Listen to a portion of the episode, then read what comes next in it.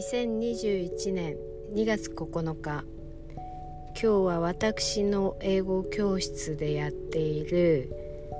別立てなんですけれども、英検学習会、どういう内容なのかということをお話ししたいと思います。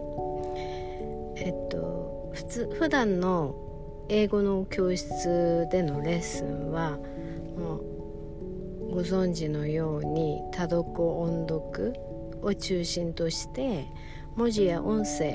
と音声をマッチングさせながら、読みを確実にしていくっていう流れなんですけれども、英検学習会ではもう英検の過去問にフォーカスして学習を進めています。以前英検学習会をスタートした時に、もうかれこれ4年ほど前になるんですけれども、大問1の語彙、大問2の会話文、大問3の、文法事項、並べ替え問題をそれぞれ取り出して、一緒に読んだり読めるようにまずするっていうことが大事なので、読んだり、文法については基本的なところを教えたりしていたんですけれども、非常に効率が悪かったんですね。時間がものすごくかかる割には、なかなか子どもたちの力がついたなっていう実感が持てなくって、それがすごい悩みでした。で、今回の英検に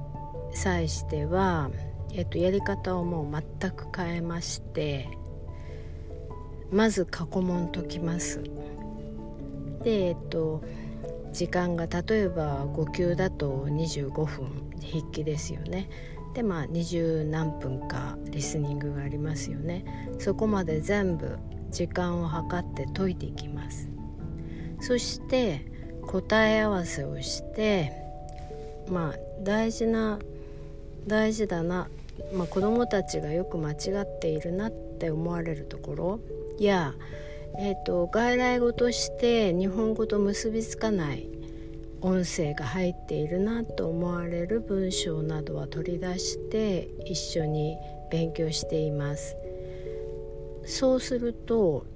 実際の実学というか、その過去問を解いた後に復習をする時間は、かなり少ないわけです。だいたい30分から40分ぐらいですかね。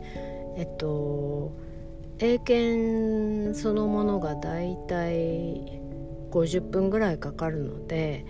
トータルで1時間半から1時間40分かかるという計算になりますけれども、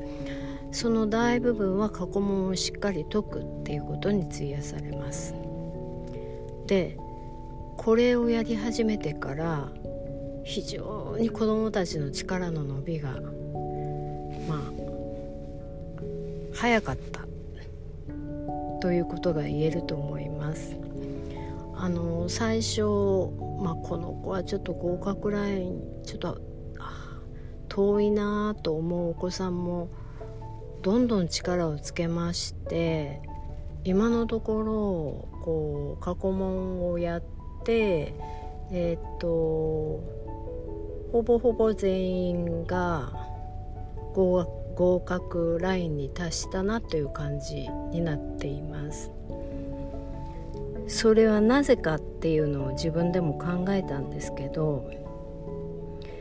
小学生のお子さんに限って言うと、分割して語彙や文法を学習しても、なかなか実感として自分がどのくらい解けているかっていうことがわからないわけなんですね。で、モチベーションも上がらないんですよね。この間息子と話をしていて、すごく息子もいいこと言ったんですけど、目標点数や目標値どのくらい解ければ合格するというゴールラインが見えていないと、なかなかモチベーションを保ったまま解くの難しいよねって言っていて、早く言ってよって感じだったんですけど、確かにそれはそうで、子どもたちが到達しなければいけないゴールラインというのが過去問全体を解くことでしっかり見えるわけですね。だいたい5級の合格ライン6割と考えたときに、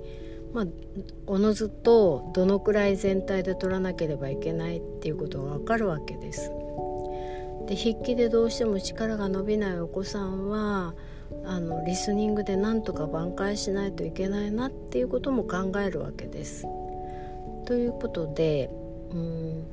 過去問を通しで解くっていうことは、一見